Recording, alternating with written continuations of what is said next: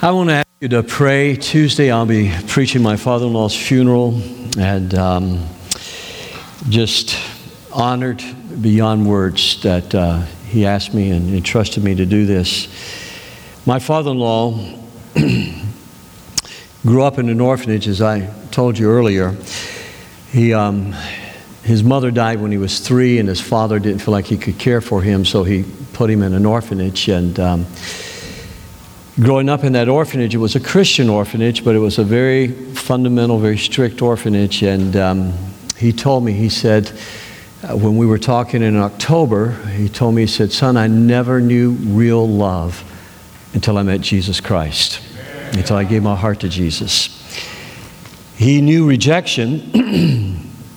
all the things, you know, he and I have talked about this before, all the stats says, and my father in law should have been a real hellion. But um, he had been sent to homes and um, he'd arrived. In those days, they did, it's not like adoptions now. But he would arrive with his suitcase and somebody would open the door and they'd look at him and say, oh, You're not what we want. And then they would send him, put him on a bus back to the orphanage. So you can imagine the rejection issues that he grew up with. But someone befriended him when he joined the Air Force. And in Texas, in the Air Force, working on a plane together, there was a passionate follower of Jesus Christ. And that really wasn't what my father in law wanted to hear because he associated with a lack of love and just rules and things of that nature. But this man just kept loving him and talking to him, and he'd say, I, I didn't believe him. I, I have the, all this written down, but I also have it recorded. And so one time he just trying to put him off, he told him, he says, You're just crazy, you know, you're just crazy, just putting him off. And so finally the man convinced him to go to church. And he went to church there in Texas, and uh, he said, Son, for the first time in my life, when I gave my heart to Jesus, he said, I was so convicted. For the first time in my life, I remember what it felt like to experience love. Can we give the Lord a hand of praise for that?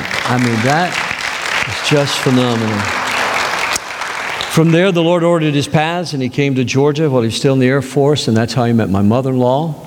And because he continued going to church. And that's how Becky came into this world. He told me something during that time. He says, Now, Becky is a Georgia peach, but you need to know she was conceived in Texas. and I said, Well, that's not important, is it? He goes, Oh, yeah, that's important. So I'll share that at the funeral, you know. He, uh, He was a good man. From there, that's what brought Becky into this world. That's why I'm here, I, to be honest with you. Um, that's why, you know, if he hadn't have given me Becky and um, any success that we've enjoyed in our lives, it's, it's because of Becky. I'm convinced of that. She is too. Her mother-in-law, my mother-in-law is even more convinced of that, that any success I've experienced is because of, of Becky. But I'm so thankful that he loved the Lord. He was a godly pastor. He was a good pastor. And um, it's going to be an honor to, to bury him. Christopher was able to get there in time. Andrew's in war games. He could not come, and so y'all pray for him. He really wants to be there, but um, I've known him all my life. They're, you know, as I told you before, I can recall as a child them being in our home. But pray for Becky. Chris and Becky were standing right with her daddy when he passed away and breathed his last. Pray for the Sandy Langley family. Monday I got to go and uh, the family called me, and I was so grateful they did, and sit with Sandy and pray with Sandy, talk to her uh, before she breathed her last, and just sitting there with her while she breathed her last prayer. And I know Sandy went to heaven. You may not know this about Sandy. I didn't know this. I, I only got to be her pastor for 12 years, but uh, not long after she came, I preached a message about honoring your parents, taking care of your parents as they got older.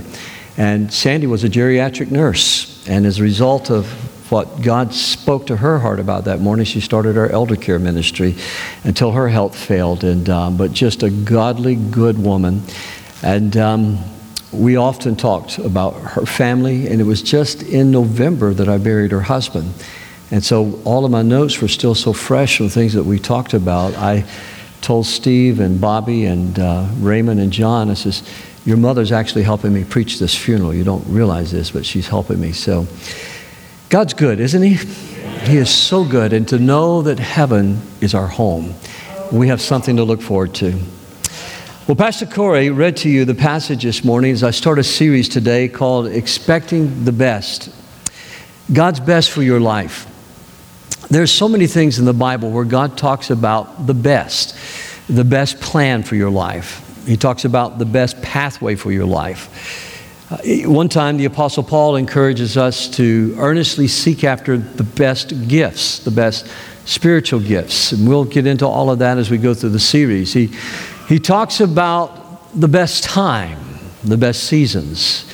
He talks about the best gift that the skies can give us. He talks about in his word the best gifts the sun can give us. He talks about the best gifts that the earth can give us.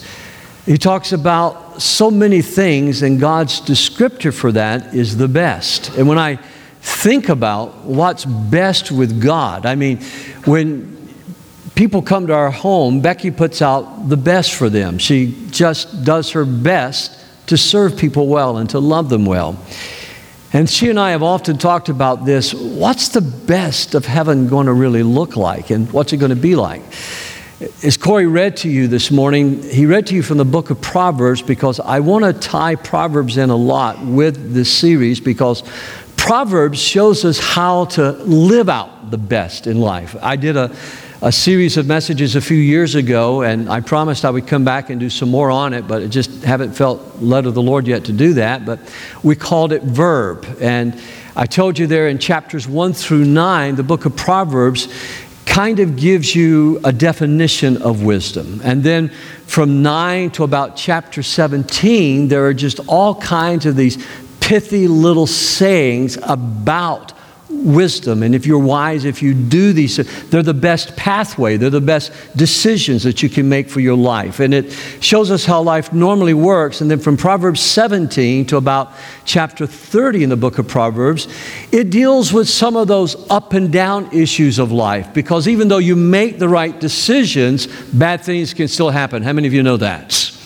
And so, if you don't read Proverbs in its totality, and some of you, I know you've told me, you read a chapter from the book of Proverbs every day. There's 31 chapters in the book of Proverbs, and so you read a chapter from Proverbs every day, and you've really, God's mastering your decisions. He's mastering your spirit and your mind as you read this book and apply it to your life. You're being mastered by the wisdom of God. And in this particular passage that Pastor Corey read to you this morning, he said wisdom is better than all the trappings of wealth, but he also says that wisdom is insight and the virtue to live it out. And so when I read Proverbs and I read the Gospels especially, I come away with this anticipation.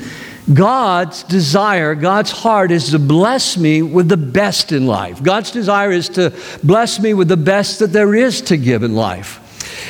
My children, when they were little, I can remember back in those days before they knew better, my was the smartest man alive, and they didn't mind telling people that.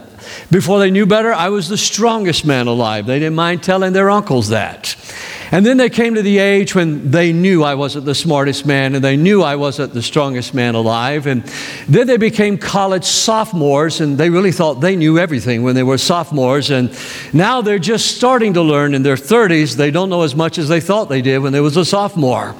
The most dangerous student in the church is a sophomore seminary student because they think they know it all now. But when you live real life, you know that even though you trust God's word, there are some dangerous things that happen. But I always felt honored and I always felt proud when my kids would say, My dad is the strongest or my dad is the smartest. I always felt proud of that because it honored me that my children thought that way about me. And when you think that way about God, you're honoring God. Did you know that? When you expect the best from God, when you expect the best care, the best provision, the best wisdom, the best gifts, the best pathway, the best life, you're honoring God because you're saying to God, I trust you. And just as your children honored you, you honor God. William Carey, who's considered the missionary father of all great missions efforts, says expect great things from God, attempt great things for God. That's what your faith will be able to accomplish for you. And yet, when I read the book of Proverbs and I read the Gospels together, and then I read that Jesus has become both to us wisdom and power. Jesus has become to us both wisdom and power in the scripture. Suddenly, these things really begin to synthesize for me. It's no longer like you've taken apart the Old Testament and then taken apart the Gospels and then taken apart the pastoral epistles. But suddenly it all begins to synthesize and come together because then I understand that the wisdom that is personified in the book of Proverbs, that wisdom is Jesus. You see, wisdom is not the same thing as just being a good person, a morally good person. There's a man in the church, he and I were asked to give some contributions to be a part of advising to a, a master's level degree for a university on, on ethics and business. And it was our privilege to meet and to talk and to invest and do that. And as we met together and had lunch together from time to time, we talked about this. And I remember telling the man who asked me, he says, I'm a pastor. You know, his degree might be more helpful for you because everything I'm going to tell you, you don't need to ask me a question about ethics unless you want it from a biblical perspective, unless you want to know from God's perspective. And though this wasn't a Christian class, he said to me, No, that's exactly what I need. We're developing a major in ethics and in virtue because we're finding so many students and so many businesses, they, they don't understand the virtues virtues of life. Well, friends, the key to all virtues is not to be found in the wisdom of this world, it's to be found in Christ. Jesus is both to us the wisdom, the knowledge, and the power of God. But wisdom is not the same as moral virtue. When a university and businesses understand that you've got to have virtues, or people are no longer going to trust you. If you don't deliver the product when you say you're going to deliver the product, how you say you're going to deliver the product, there's an ethical problem there or a virtue problem. So they know to be successful, they've got to have some sort of moral goodness. But that's not necessarily wisdom. Wisdom is not the same thing as vision. You've got to have vision. The Bible says without a vision, people perish. If you don't have a vision for your life, if you don't have a vision for your marriage and a vision for your home, you just kind of drift through life and different influences come along your way and you are driven by the tide rather than focused and moving according to a vision in your life. But wisdom is not the same thing as a vision. Wisdom is not the same thing as knowledge. I am blessed to know a lot of really, really smart people. But a lot of those smart people I know, they're not necessarily wise. I know people that are wise when it comes to mechanics. I know people that are wise when it comes to surgery. I, excuse me, knowledgeable. I know people that are knowledgeable when it comes to science. But there are other parts of their lives that is a total mess. When you have a brilliant surgeon sit down with you and say, My life is in a mess, my marriage, my family is in a mess. I was listening to a, or watching a documentary on Hank Paulson, just entitled Hank. Mr. Paulson said, I've never seen or heard of a successful businessman who lost his family.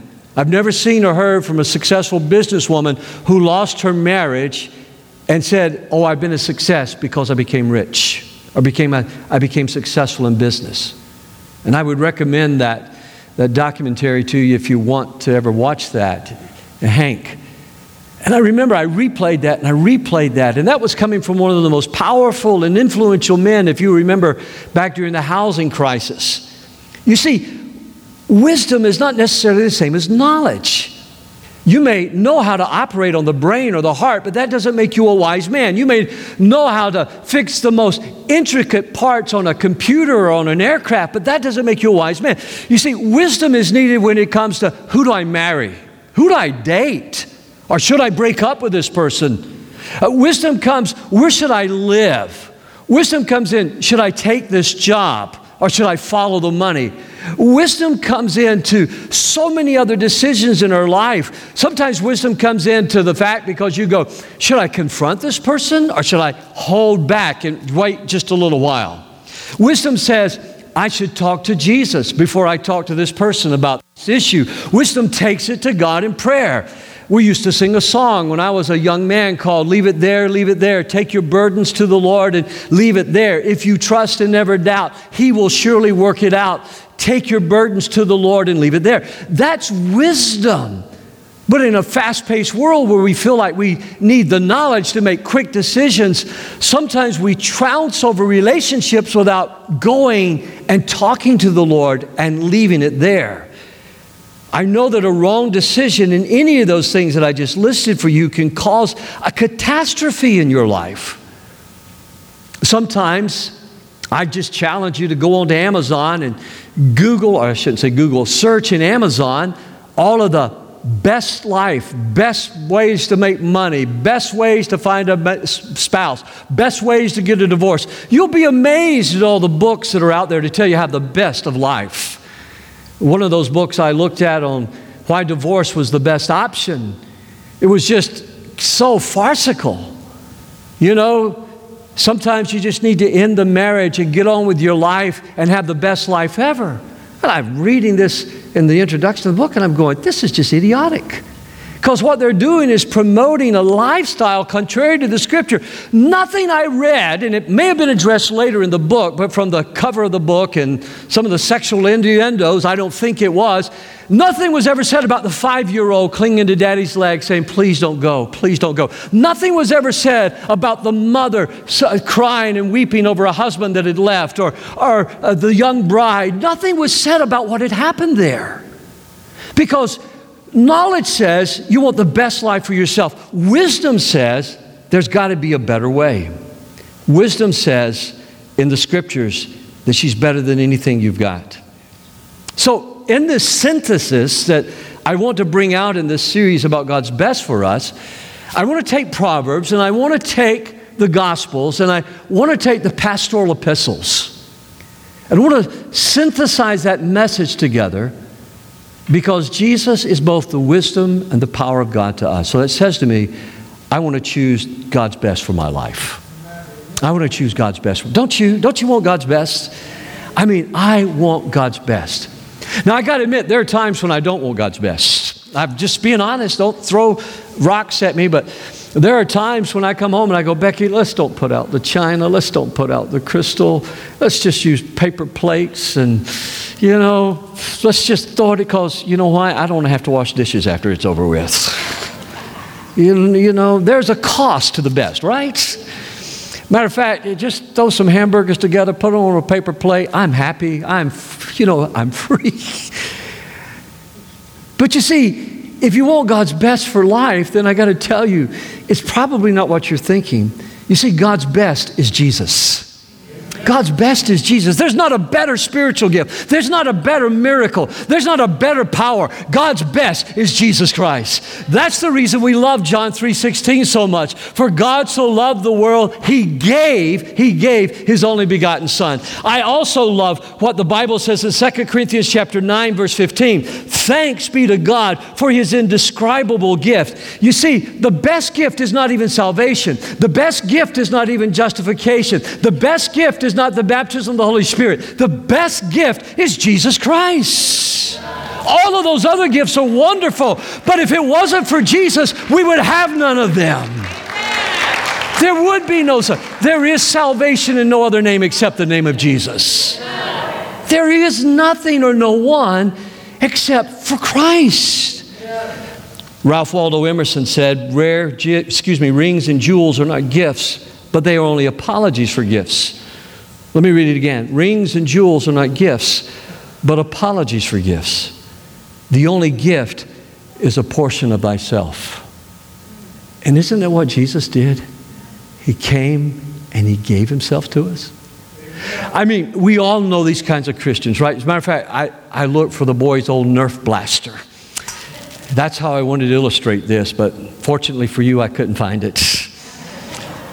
They've got this Nerf blaster that would shoot these balls out, these little foam balls, and I guess Andrew must have taken it to, to Georgia for his boys. But we all know those kind of Christians that they're always shooting truth bombs at you. Boof, boof, boof, boof. Thou shalt not, you shouldn't talk that way. You shouldn't act that way. You know, you know, they're always criticizing and always condemning, not realizing throwing truth bombs just blows people up. It doesn't help people.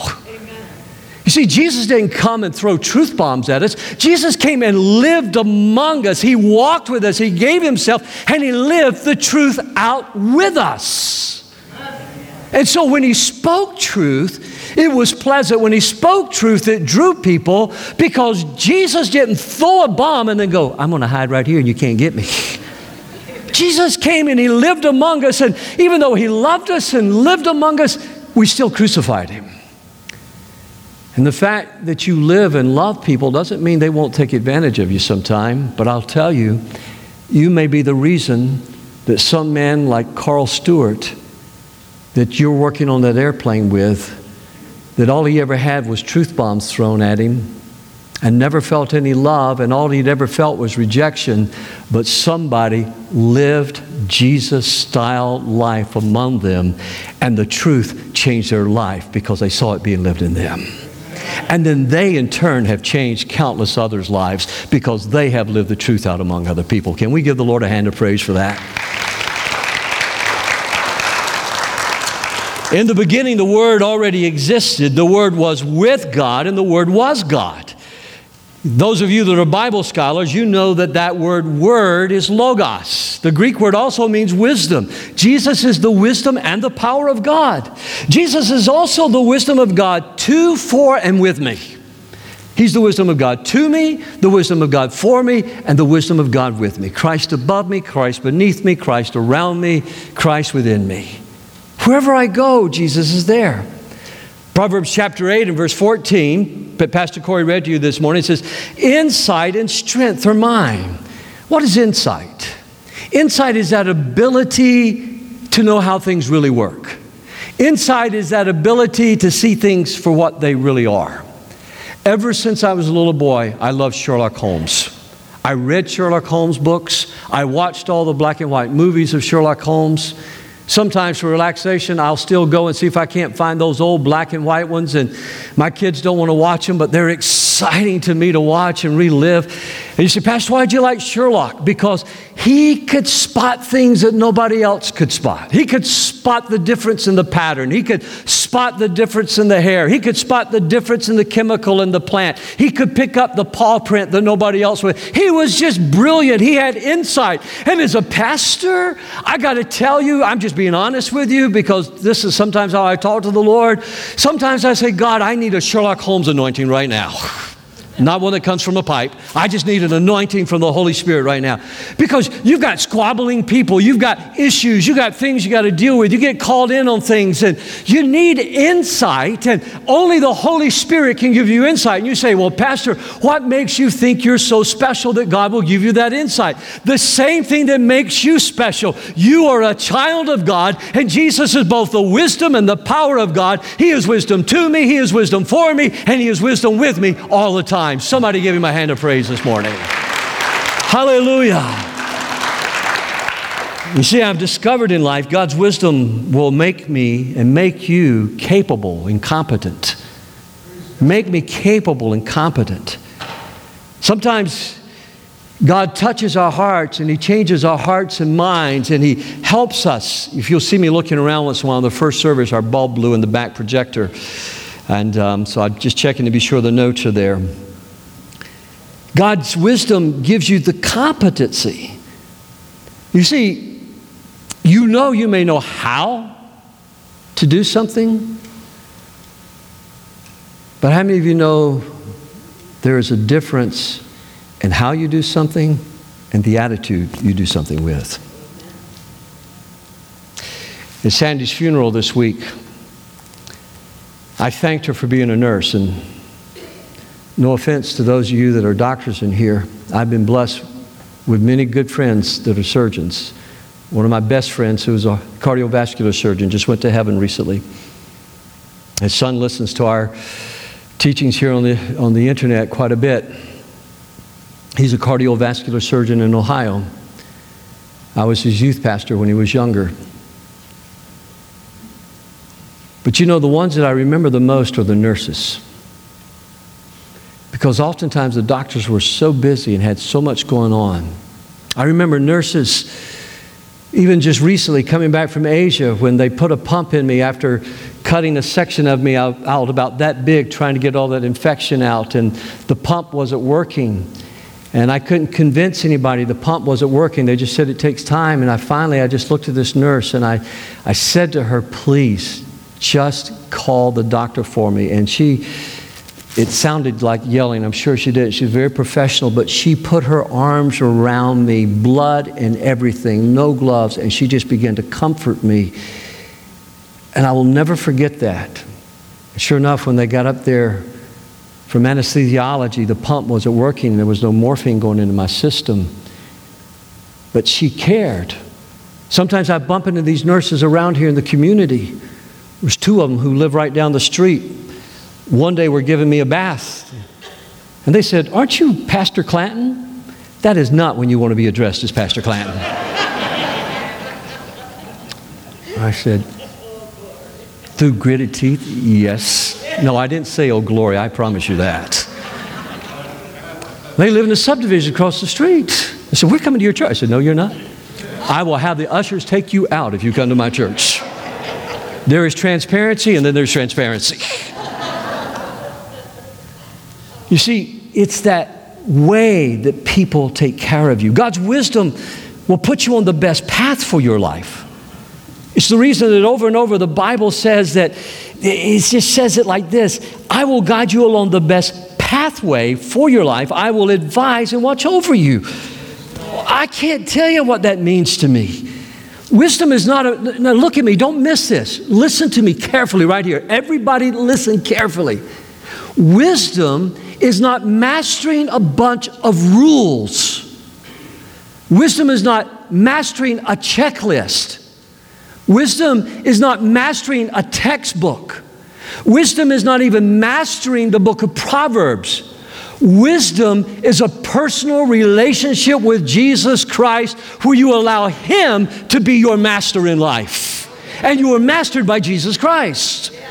And that's what I meant earlier when I said some of you who read a chapter from Proverbs every day, you're being mastered by the wisdom of God because you have this hunger and this desire and this love for Jesus Christ. God's wisdom will lead you to victory. It will take you to victory, from victory to victory, from, from battle to battle, but in all of those you will win. You know this verse of scripture, so say it with me. Jesus says, Come unto me, all ye that are weary and heavy laden, take my upon you. Learn of me and be blessed. He says, You will find rest for your souls. That yoke we, we have in our house, an ox that Becky's grandfather plowed strawberry fields with in Castleberry, Alabama. We have that yoke in our house that he plowed with. It's been refurbished and refreshed because it reminds us not only of her background from her mother's side of the family, but it reminds us of what Jesus says. Jesus doesn't send us out, Jesus goes out with us when he sends us. And if Jesus be with us, friends, hell fears us. And some Christians need to get a bigger vision of God. Some Christians need to get their minds off the storms and get their eyes upon Jesus Christ because He will always lead you from victory to victory. Always. And what Jesus says is, Take my yoke upon you. He's saying to you, This is a personal relationship I want to have with you. Mary Poplin is professor at Claremont Graduate School. Mary Poplin would have, one time in her life, disagreed, mocked in her classroom at Claremont everything that I say here today. She was a radical feminist. Her agenda was very new age. Any other religion except Christianity was okay with her. But according to her own testimony published in 2017, and just a wonderful article to read about somebody hardened against Christianity and how they came to Christ. She said, I could see glimpses of who I really was. I was not growing freer. My heart was growing harder, my emotions darker, and my mind more confused. She thought the church was all about bondage. Evidently, all that she'd ever learned about church was about bondage. It was just mastering the rules. It's kind of like my father in law said about the legalism, the fundamentalism, and the orphanage he grew up in. If you've ever had to watch over a bunch of kids, you know you want to keep order. You know you do. But when you're adopted by a Christian family and then sent back by that Christian family because you're not what they want, you begin to put those things together. And there are a lot of people in our society, they have experienced rejection by Christians because they're just not what they think a Christian ought to be. Then one night, Mary goes on in her story, and she had a dream about Jesus. How many of you believe God still speaks in dreams and visions today? He does.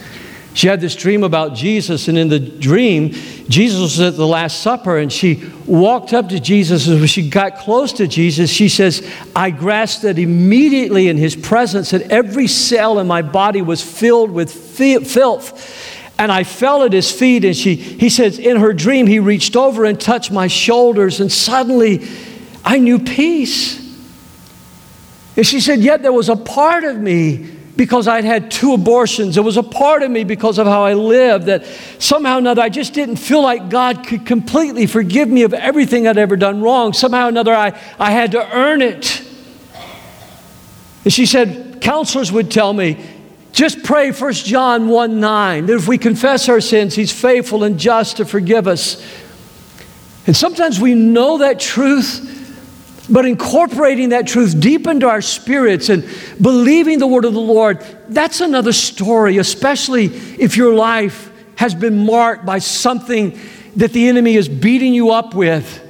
But the wisdom and the power of God is this the blood of Jesus cleanses from all sins and cleanses from all unrighteousness. There was a thief hanging on the cross beside Jesus Christ he was guilty.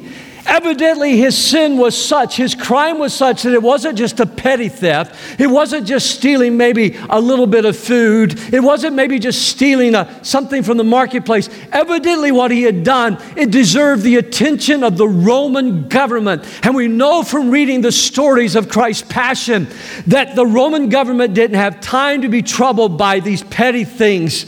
But there he was being crucified by the Roman government. Some sin was so great in his life that it had put him on a cross. And when Jesus looked at him, he forgave him and he says, This day you will be with me in paradise. There is no sin too big, there is no crime too big, there is nothing you could do that is more powerful than the precious blood of Jesus Christ.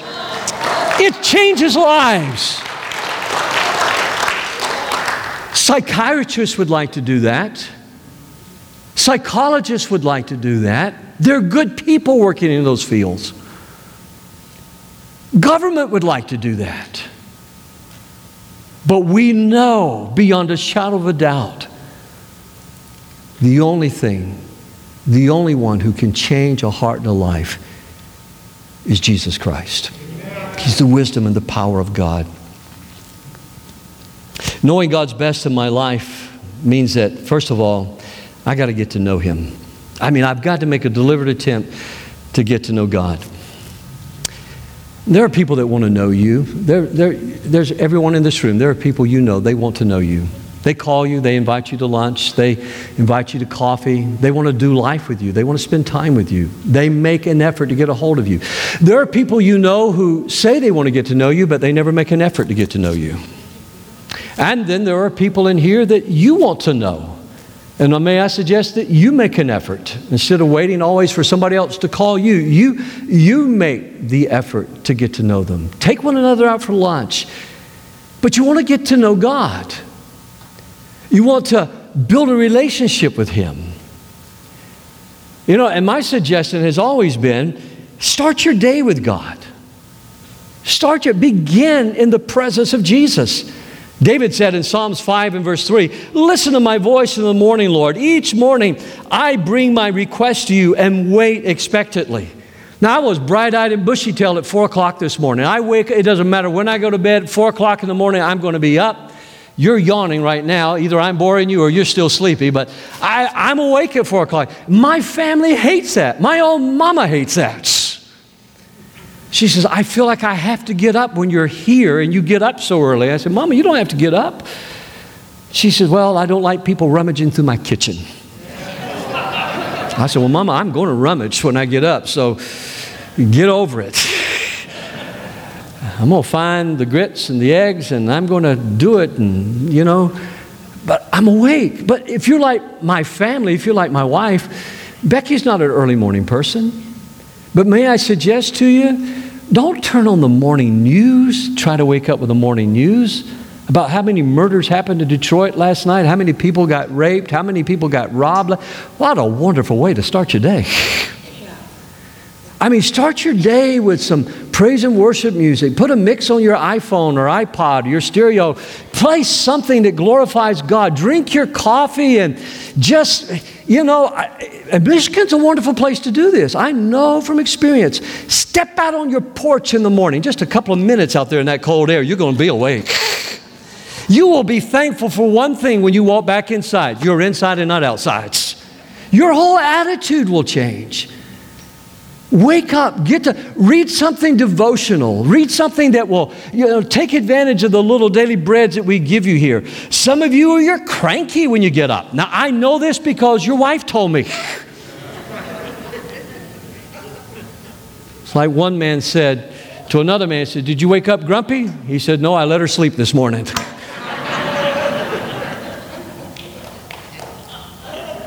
you know, can I make a suggestion? And I know this goes contrary. Turn off the computer and the iPad and the iPhone. Turn off the television and go to bed. If you want to get up 30 minutes earlier, go to bed 30 minutes earlier. You know, there's a health crisis in America because people aren't sleeping enough. You know? And if you're cranky, maybe take a power nap during the night. I'm not a nap. I'm, i wish I was, but take a power nap during the day. I don't know how I got off on that. So just start your day with God. Secondly, trust God. Trust God. I got to tell you something, friends. I've lived 63 years of an adventure. I trust Him. I've been threatened, bullied, pushed. I have faced so many, but I tell you, I trust God. I've learned to trust Him. The things that I thought were bad, God has brought good out of them. The things that I thought were evil, God has brought good out of them. Beth, are you here? Beth Gilday, are you here this morning? Kevin was one of my best friends. I loved Kevin. Beth is a dear friend as well. And I sat in the Michigan hospital tower. And I just told the Lord, I says, God, I, I don't want Kevin to die. He's been such a help. I, I need him at the church. I need what he does here. He helped in so many ways. He, he ran all of our security for events. He brought in that big trailer with all the security. He brought in volunteers that came and helped us. And uh, Kevin was always working and helping in so many areas around the church. And I know, I said, Lord, I know I sound selfish, but I need Kevin. But right there, praying in that hospital tower, sitting in my car, I love Kevin, but I knew right then Kevin was going to heaven. And so, one of the most meaningful conversations I've ever had with anybody is I went in and said, Kevin, we need to talk. I said, I need you to tell me what you want me to do for you after you die. And I've kept my word on every single thing I told him. And I got to tell you something. It's been good. Beth's done well. Those of you who know Beth, she's done so well. Kevin's life is still bearing fruit. Sometimes when things don't go the way we think they ought to go, we say we can't trust God. God sees from a perspective that you and I will never see from. That's why He's God and we're not. Proverbs 3 7 says, Trust in the Lord with all your heart. Do not depend on your own understanding. Don't be impressed with your own wisdom. Instead, fear the Lord and turn away from evil. Read that with me. This is powerful. Trust in the Lord with all your heart. Do not depend on your own understanding. Don't be impressed with your own wisdom. Instead, fear the Lord and turn away from evil. Now, friends, all of that is future.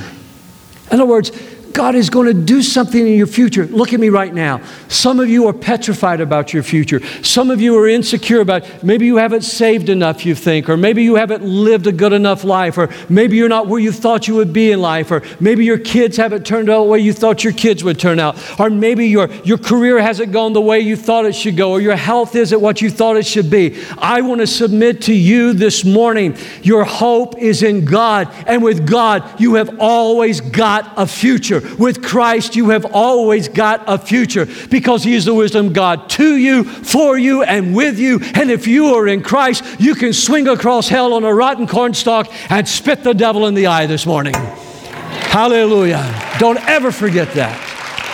Never forget that. Well, you got to choose your friends wisely. You see, I have friends, and then I have godly friends.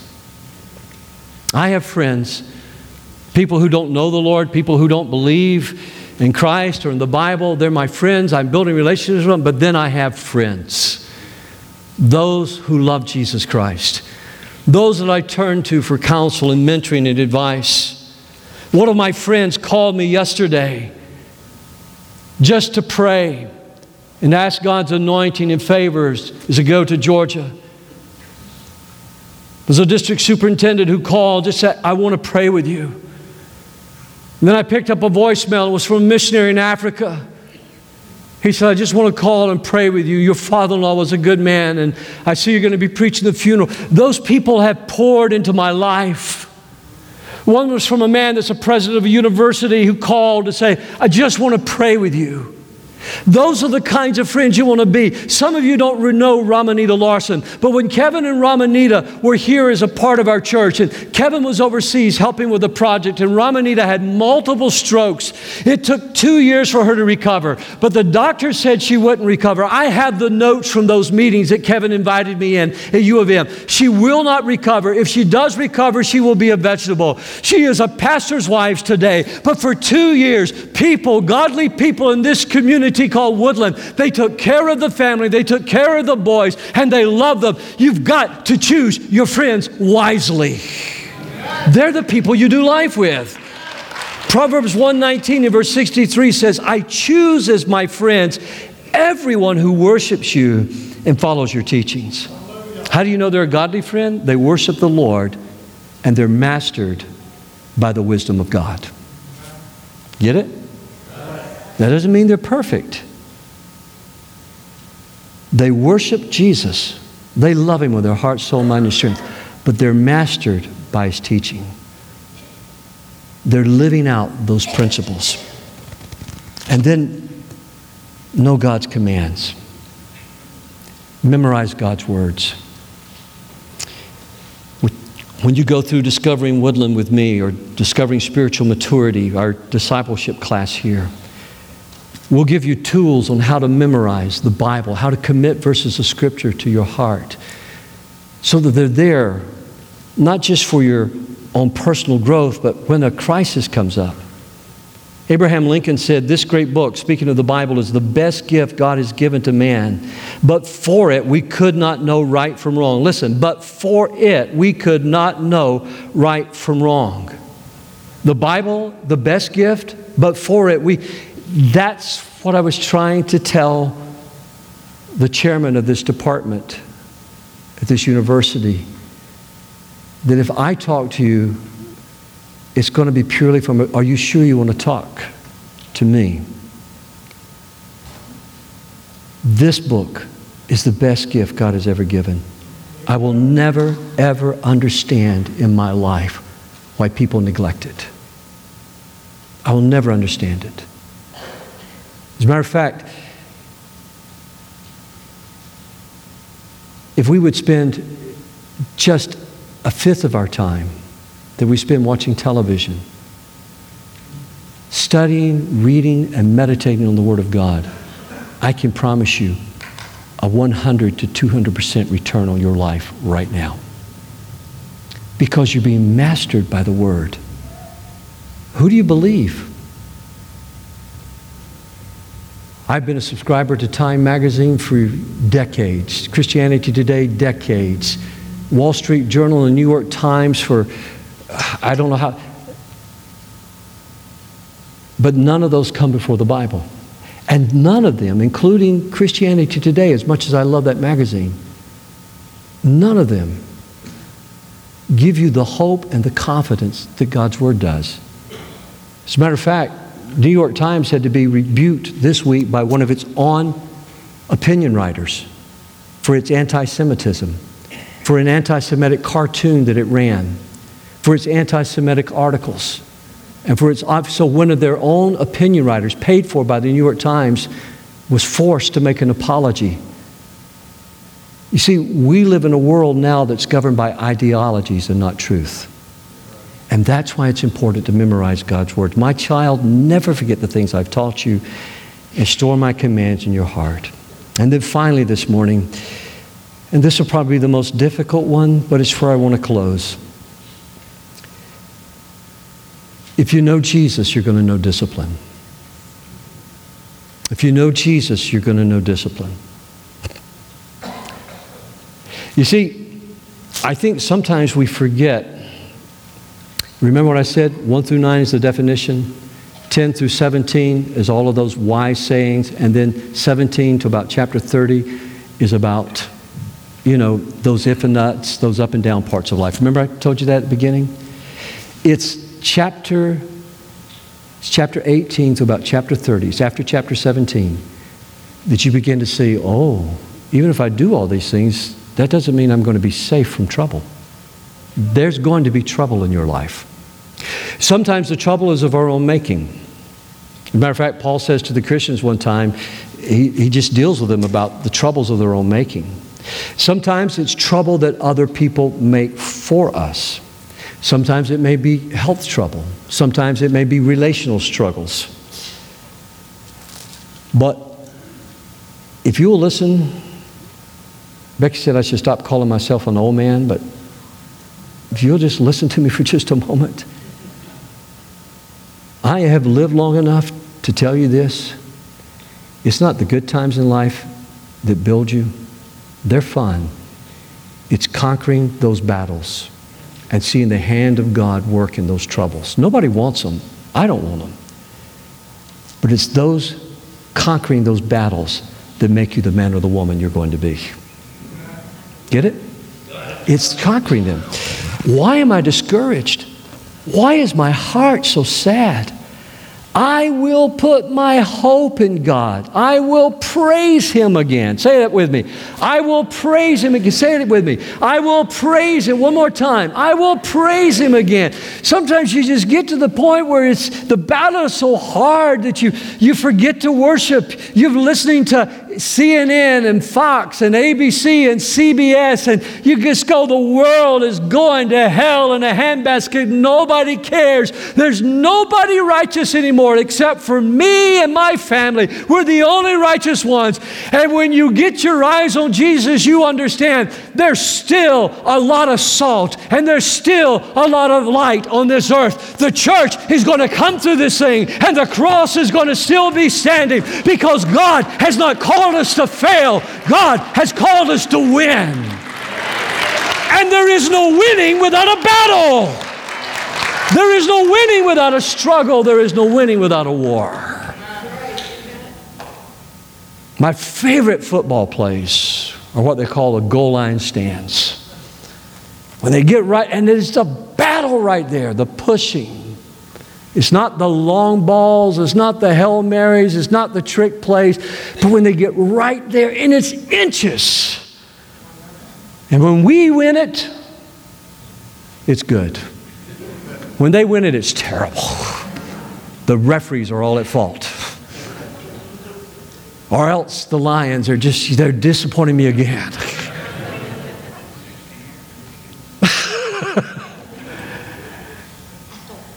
You see, what makes it sweet was the struggle and the battle. And I got to tell you something you're going to win. Because you've got the best that God can give you. You've got the best there is. You've got Jesus. And I don't mean to be trite, but if you've got Jesus, you've got everything. Would you stand with me this morning and let's pray together? Hallelujah. Lord, we rejoice in your presence. Father, we rejoice in the pardon of our sins. Jesus, we rejoice in your provision. You've given us all we need for life and godliness. Lord, we rejoice in your protection. No weapon formed against us will prosper. Lord Jesus, we rejoice in your peace. For any time you showed up, you said, Peace. Peace I give you, not like the world gives. But Jesus, there will come a time where, along with Sandy and Pastor Stewart and all of those that have gone ahead of us, Lord, we will rejoice in a place called paradise. We will rejoice in heaven because of what you've done for us.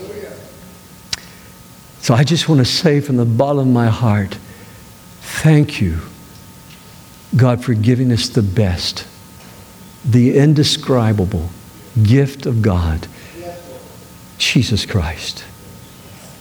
And I don't pray this to be pious, Lord, but take this feeble attempt on my part to be able to say to these people that I love, Jesus is the very best that heaven could give. If you're not a follower of Jesus today or you haven't committed your life to Christ, maybe like Mary Poplin, teacher at a prestigious university, somehow or another you've just come to know that Jesus is who he says he is this morning. This this has not been a message about how to manage your time or how to get wealthy or how to have a happy marriage. This has been a message about Jesus. He loves you. He died for your sins. And if, like the professor, you know this morning, you want a personal relationship with God, you want Him to be the master of your life I just ask you to pray this prayer with me right now. Just you can pray it quietly, but pray it sincerely. Say, Dear Heavenly Father, thank you for the gift of Jesus Christ, who came and lived among us. I believe he lives today. And I want him to be your wisdom to me, for me, and with me. And I confess my sins. That's the moral failures that we've done in life. And I ask you, Lord, to come into my life. Cleanse me from every sin. I don't understand it all yet, but as much as I know how, I commit my life to you. In Jesus' precious name I pray. And everyone said, Amen. Amen. Can we give the Lord a hand of praise this morning? I am so grateful. Hallelujah.